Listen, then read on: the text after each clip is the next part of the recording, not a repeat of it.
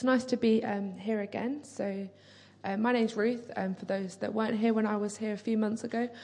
Um, and I live and work in Dagenham, um, so not that far away. Um, and I work for a church and community centre uh, called Kingsley Hall. And um, yeah, it's kind of got a long history. It's been there for 90 years. But very recently, over the last five to six, seven years, God's been doing a new thing there. And um, I joined four years ago, actually. Uh, well, four years in January, which is crazy to think that it's been that quick. Um, and I'm the community pastor there, so I oversee some youth work. I oversee uh, some part of the church team, and we we do we've started church planting since we be, since I've been there. So I'm part of the church planting team, um, and yeah, I love my job. Um, it's the reason I live, really. Um, well, God is the reason I live, but uh, I do love my job, and I feel very blessed to be part of that. Um, I'm 20. I'm 25, um, and I've been married for just over a year. So we just celebrated our one year anniversary, which is crazy to think how quickly that's gone as well. Um, I'm very blessed actually. I get to work with my husband, so my husband's part of the church team as well. Um, so yeah, very blessed. So it's great to be here today. Before I start, and it's nothing to do with uh, what um, what I felt God give me to share with you today, but as that song was playing, um, I just started to like cry. And I asked God, like, God, why am I crying? And I felt God said for me to share this. And this last year, for different reasons, has been quite difficult in many different ways for me, and some family situations, some personal things that have gone on. And I didn't know that song until probably about six months ago. And but that song I've sang over my life, I've sang over my family, I've sang over situations that are beyond my control. And I felt God was just saying that for the people that were sharing before, um, particularly for kind of the, the people in our family that we're praying for and we're, we're looking for God to change, just begin to sing that song over their life and like sing Waymaker, Miracle Worker, Light in the Darkness. My, that is who you are. And, and then the bit in the song when it says, even though I don't, even when I don't see it, you're working. Even when I don't see it, you're working. Like even when you don't see God move in that situation, He is working in that situation. Even when you don't feel it, sometimes I'm. I think as women, particularly, we're very feeling dread, like led. We're very emotion led, and I think that's beautiful. I think that actually men need to learn a little bit of that. But at times, like my husband says to me, he goes. Ruth, you just need to let your emotions just like be your emotions. Like you don't need to. It doesn't matter like you're feeling like this now because actually like you're beyond that. The situation is beyond that, and um, he is actually very in touch with his emotions as a as a man is. But like even when we don't feel it, even when we don't feel that God is working in a situation, even when you don't feel it is working in your life or your family's life, like He is. And so sing it over it, prophesy over it, prophesy waymaker, miracle worker, light in the darkness. That is who you are. And I just really felt like I needed to share that because just as everyone was sharing, I think there was a, I think God kind of, I was just listening to that song on my way and like, just because it came up on my kind of, my Spotify playlist. But actually that God just was really wanting people to know that today, really know, so that you could go back and you can sing that over your situations. Um, so yeah, just wanted to share that. But actually what I felt the Lord was sharing. So I get the privilege as part of my job to, to share quite regularly um, within our different churches. And I kind of made a deal with God that I wouldn't really share something unless I really felt God wanted me to share it. But I'm also a little bit of a control freak, and so I like God to tell me about it a week before, two weeks before, at least a few days before. Um, and God has taken me on a journey with this over the recent years that actually He doesn't always tell me when I want to be told um, and that I should learn to trust in Him for it. And so I've known that I'm coming here for probably six, seven weeks. So I've been aware that I'm coming to share. And um, I've been asking God and I've been saying, God, what is it you want to share? Because I feel that God wanted to use me to give you a message today. And um, so I've been praying and praying and reading my Bible and praying a bit more and seeking the Lord and trying to do all of that thing. And God's just not really been sharing it with me. And I'm sharing this because of today, because I want to be real and say that God hasn't really given me much of an answer um, until three o'clock this morning when, yeah, praise the Lord.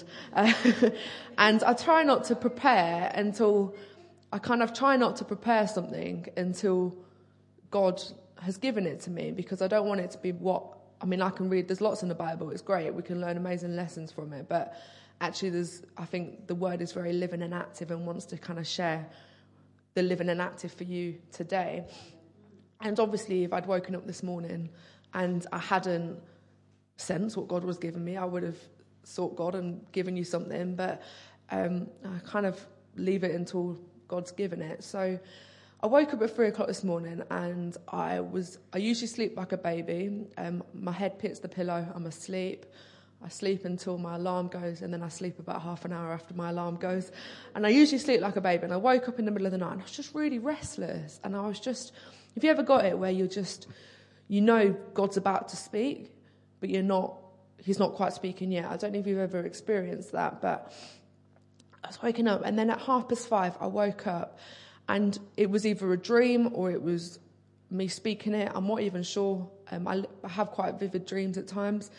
And I just felt God say, or not even say, just like God's heart for you. His heart for you. And he was like, it was almost like he was crying and he was saying, I just want them, I just want them to surrender a little bit more. I just want them to submit a little bit more.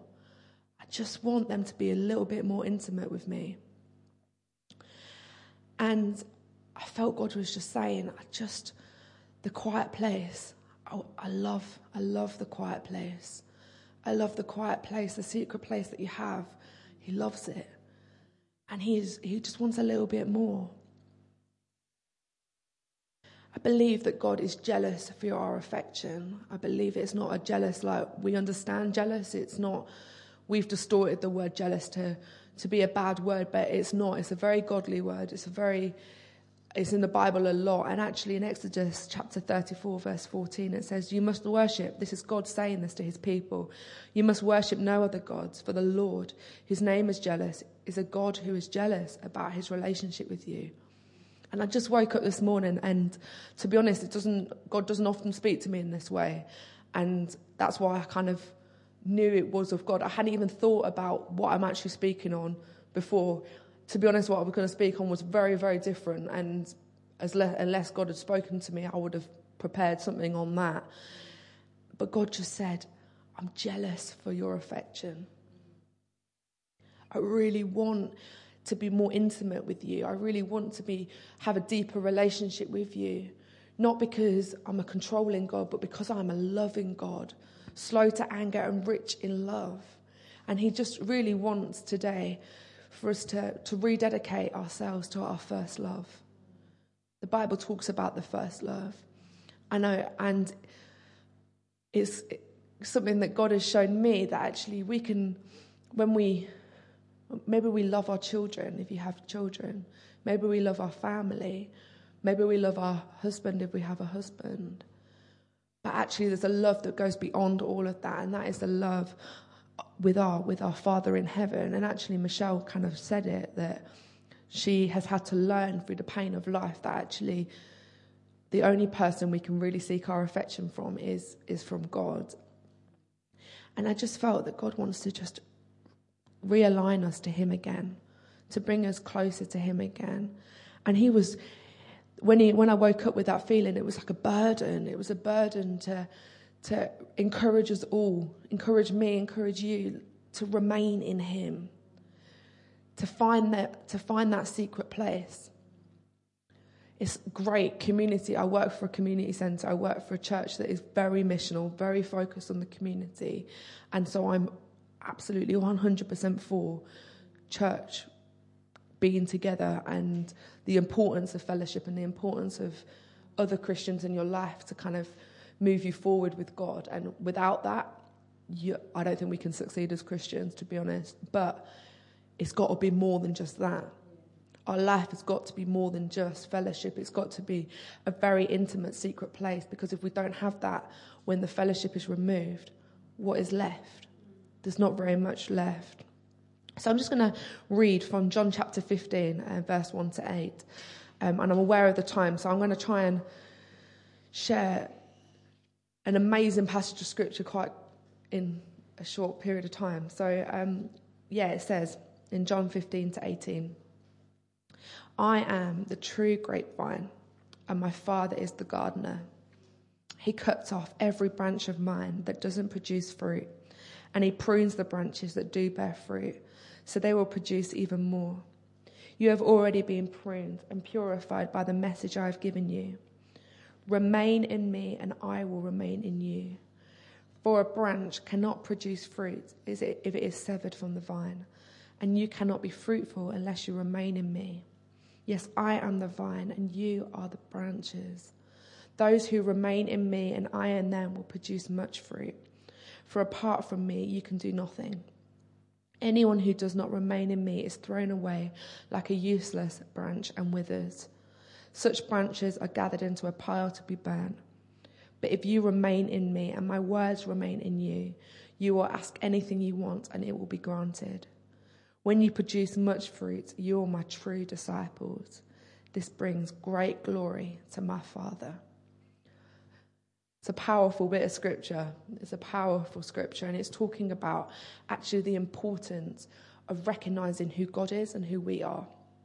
Actually, God is the gardener. Jesus is the is the is the vine, and we are the branches. It's not me who's the gardener and God's the, who's the branches. No, actually, we are born to be connected to God. God created in the beginning and the, um, in Genesis, and He He made us out of His image. He made us in His likeness, so that we could be connected to Him. And obviously, if you if you know the Bible, which I, I think most of you do, um, actually sin got in the way. Adam and Eve chose to, to elevate their position and actually to become more than what God had intended them to be. They wanted to be closer to, they wanted to be more like God. That actually what they did is they, they did the thing that God told them not to do. And since then, actually, the connection between God and his creation, God and his man and woman made in his likeness, has been, has been broken. The connection has been gone. But Jesus made a way where there was no way that we could be connected once again to the gardener, that we could be connected once again to the vine. And actually, the vine is Jesus is everything for us. Jesus has an incredible destiny for every single person in this church, in this room, in your in your in in this community. He has an incredible one, and we begin to see that. We begin to see the fruit of that when we are connected to Him and we stay connected. To remain in Him may, means to have a deep and connected relationship between him, between ourselves and Jesus, and ourselves and the Holy Spirit, and ourselves and God the Father. It means to recognize the status quo. It means to recognize that we are not God and we are not in control. Like I said, I'm a control freak. But I have to recognize that being a control freak isn't fruit. It needs to be removed because if it's not removed, then the fruit of God cannot come out of my life.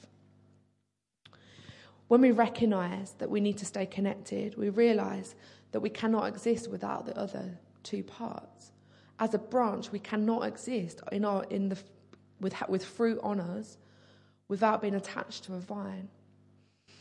We cannot live, you cannot live, I believe, I believe this because I can see it, my, I've seen it in my own life, that actually we cannot exist. We cannot be fruitful. We cannot have a peaceful, we cannot have a life given life. We cannot have a trouble free life even when there's trouble without being connected to the vine and allowing the gardener access to our life. It can only happen when we cultivate a secret place of prayer it can only happen when we cultivate a very deep relationship that actually we will begin to trust in God even when the world around us is falling apart. Now, a situation happened in my life about three months ago, and it sent the world around me up in airs. Actually, it wasn't as big and dramatic as I felt it was at the time. It was very painful at the time. And I would not have got through that unless I knew that God was in control unless I knew that I could trust in Him. And situations can happen and they throw us off balance and they throw us off key. And actually, it's the enemy trying to not get us where God wants us to be. You see, you have a destiny of your life, and the enemy does not want you to fulfill that destiny. But actually, God has a greater plan. And when we choose to trust in Him, when we choose to submit to His will, uh, my husband was speaking on Sunday evening, and he, he said something, and I hadn't really heard it before. Submission is sub, is to come under. If you think of like a subcategory, it's like below the category. If you think of a submarine, it's below the surface. So submission is to come below a mission, to come below God's mission, to place ourselves lower than the mission of God, to place ourselves lower, to be, to be humble and allow God's mission to prevail. And actually, when he shared that, I was like, wow, I hadn't really thought of it that way. And actually, the world has kind of distorted what the word submission means. But actually, it's a very godly principle.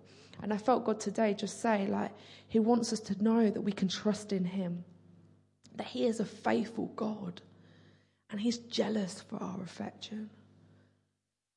Secret places, the word secret places comes from a Hebrew word to mean, which is sether, like C E T H E R. And this means to hide or to be concealed. Throughout the Bible, in the Old Testament and the New Testament, this secret place is used numerous times. A secret place that actually God has a secret place for all of his believers. And it means for us to hide or to be concealed by God.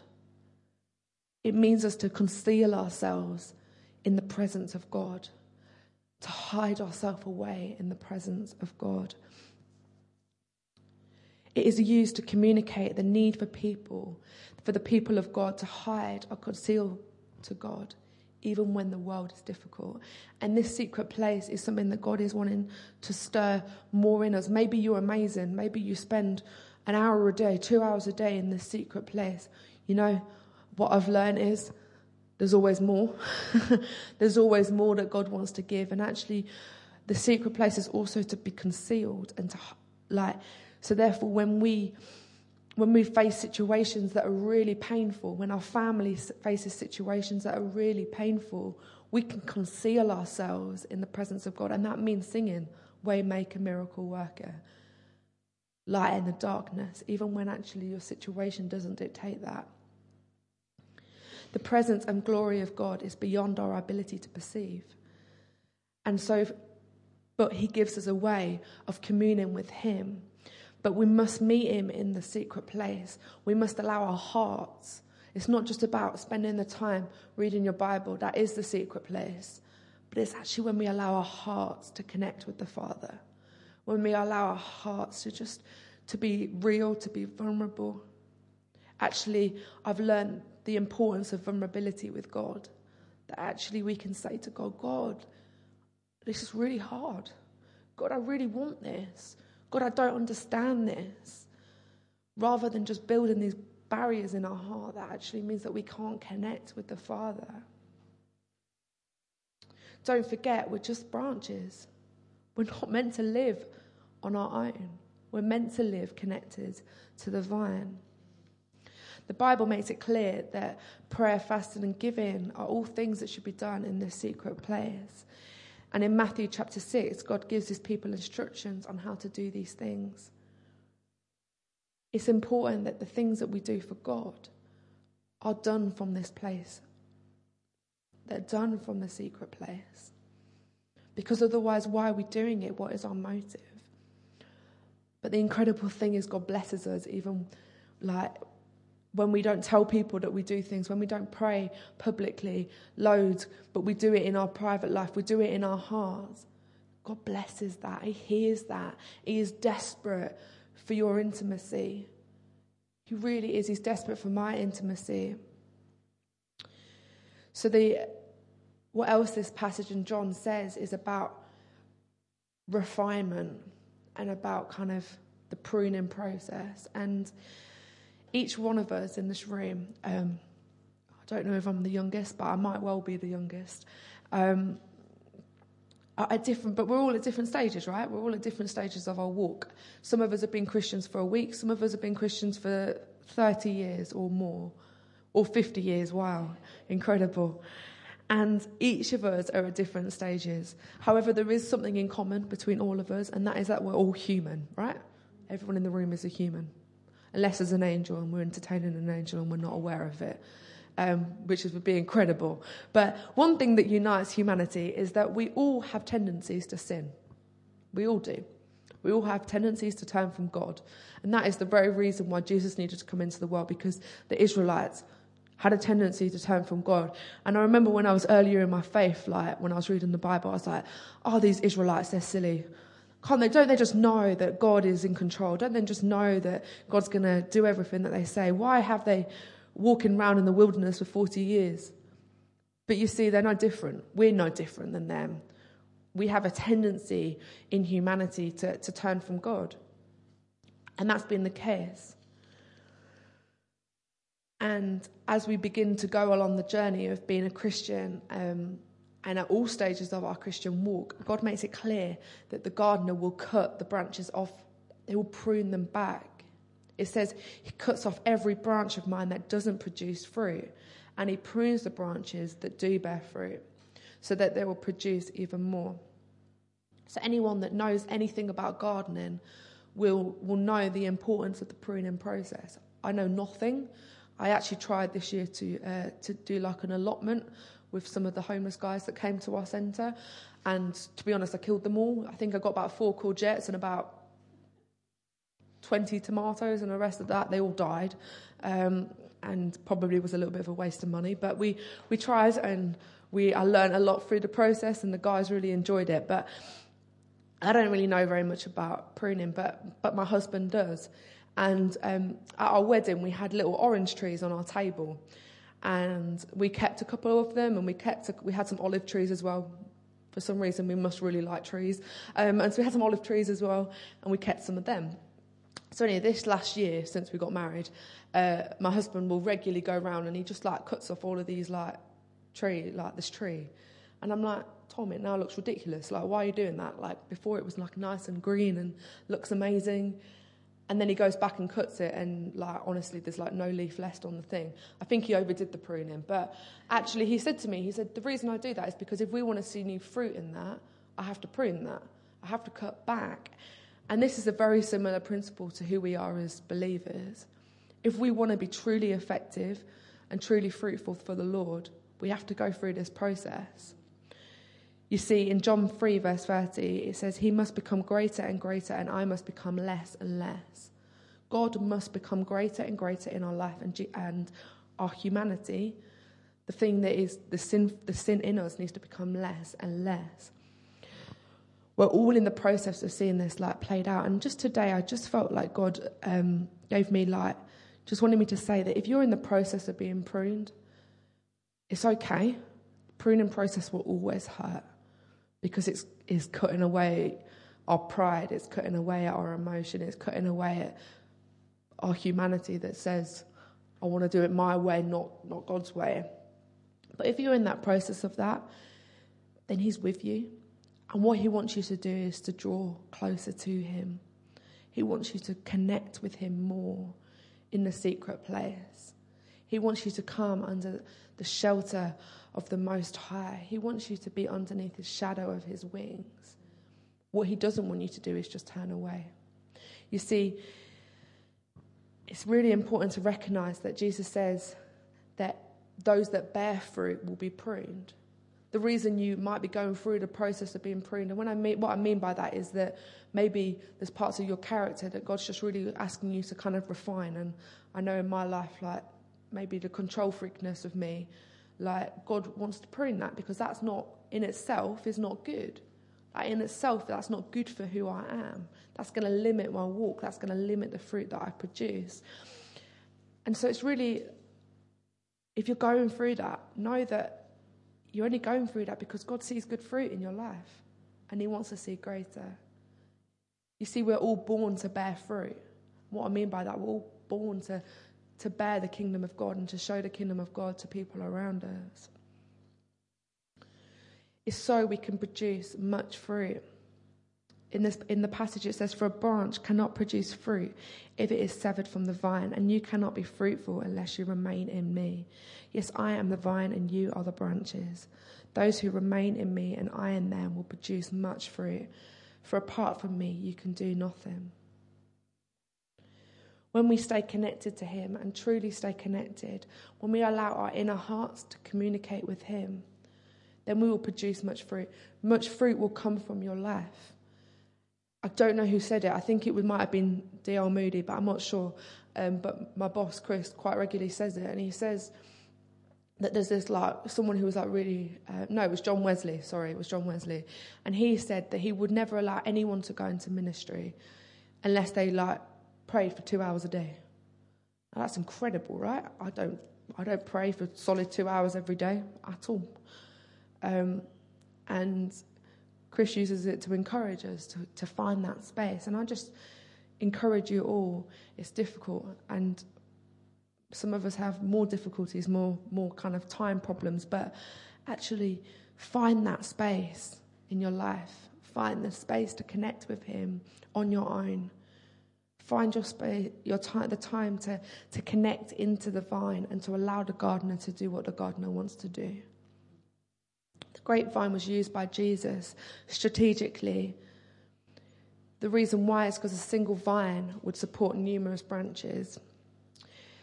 And these numerous branches would spring like off from this vine and there'd be great fruit, there'd be great grapes. And in the Old Testament, grapes were used as clear imagery of Israel, i.e., the people of God, being fruitful and doing the Lord's work. And God has a plan to use you to do his work. God has a plan for you in his kingdom. And in order for you to, to see that fulfilled to the full extent, we need to be fruitful. We need to allow God to, to grow fruit on our, on our branch. At times, Israel, when Israel was in line with God and they were abiding in Him and obeying and sticking by His covenant, God viewed them as a very fruitful nation. It says in Ezekiel chapter 19, verse 10 your mother was like a vine planted by the water's edge. It had lush green foliage because of the abundant water. Its branches became strong, strong enough to be a ruler's scepter. It grew very tall, towering above all others. It stood out because of the height and its many lush branches. God's people, this is the promise over God's people that they can stand out amongst other people, that you can look different it is that you can have lush and green foliage. It's that you can live a very full and satisfying life. It means that you can be strong enough to resist the rulers in this world trying to defeat you. It means that you can be living in the abundance of his living water. But we can't do that if, if we sin. We can't do that if we don't stay connected. To see Israel, the Israelites, their first problem was that they turned from God and they started worshipping other idols. And idols is anything that we place beyond God, anything that we actually, with our time, we spend more time on that than we do thinking about God. What goes on in Ezekiel 19 is actually the vine was uprooted in fury and thrown down to the ground. The desert wind, the desert wind of, of the world that we live in, it's a desert place, actually dried up the fruit on the vine and tore off its strong branches so that it was withered and destroyed by the fire. And then it was transplanted into the wilderness where the ground was hard and dry, and a fire burst out from its branches and devoured all of its fruit. Its remaining limbs are not strong enough to be to, to resist the ruler. And it's quite dramatic, and I'm not saying that that's going to happen. But what I'm saying is, is that when the Israelites chose to go against God, and they didn't prioritize that relationship, that actually they they lost the life-giving water of God. And as kind of as I finish, I'm just going to read in Revelation chapter two, verse four, and it says, "Yet I hold this against you. You have forsaken the love that you had at first. And this was read, read by John to the Ephesus church. And God is calling us to always have Him as our first love, to always place Him as our highest priority, to, to be desperate to spend that time in the secret place, to love Him in the same way we did when we first came to Him. To have the same zeal as what we had when we first came to Him. We can lose that, and it's, I, I know the, I know that. I've been in ministry like here for four years, and I can tell you at times when you forget to remain in God, you lose the zeal. And I'm someone that works for a church. I get to pray every single day, like with my colleagues, like with my brothers and sisters, not my colleagues, but like, but actually, God's just calling us into that deeper relationship with Him. He's got a burden for that because He is a jealous God and He is jealous for your affection. It's so we can see the glory of God. You see, it says in that right at the end of verse 8, it said it's the fruit, we get the fruit because it glorifies the Father. Your life can glorify the Father. God has chosen to reveal his glory to his people. It's unbeknown to me. I don't understand why God, who's perfect, would choose to reveal his glory through me, but he does. And he does it through you as well. But even Moses, we can see through the example, I'm not going to read it because it's quite long, but in Exodus chapter 33, that actually Moses had to go into the secret place for the glory to go past him so he could even see it. Because you see, God is so glorious and we are so not. And actually, that secret place is where we're going to see the fruit. It's where we're going to see the God's glory come. It's where we're going to see the situations in our family's life change. It's only there. It's where we can truly enjoy the presence of God. God does not want us to be boring. God does not want us to sit in church and be like, da, da, da, da. God wants us to be joyful and loving Him and loving the life that He has given us. But it will only come if we stay connected. So, as I finish, just a challenge for us all. Maybe you're at the beginning of your journey. I don't know. I don't know your, I don't know your stories. I don't know your life. Maybe you need to find some time to connect with God outside of a congregational setting. Maybe that isn't in your routine. I urge you, if that is you, to find it into your habits. To find a time in your day that works for you, that can get that every single day. Actually, if I don't do it every day, I begin to notice because I'm not as nice. like, find that in your time. Maybe some of you have been doing this journey for a very long time and you know God and you do lots of good things for God and you, you serve lots of people. But God just wants you to return to your first love, where all of the focus was upon your relationship with Him. Maybe some of us are going through the pruning process, and actually it's hard at the moment, it's really painful. I just feel God wants to say, carry on with it, carry on. Even when you don't see it, I'm working. Or maybe some of us are at the point of our life where God is wanting to up the ante and begin to reveal his glory through us more. And he wants to commission you to bear great fruit. And whoever you are, just know that God is in control. Know that He's in control. The burden I woke up with this morning at half past five was not a horrible burden. It was almost like the Lord was just crying for His people crying for his people. He cries over us. The shortest verse in the Bible is Jesus wept. Jesus' tears were shed over his people that were, were not believing in him, over his friend that had died, Lazarus. But actually, God is here and God is in control.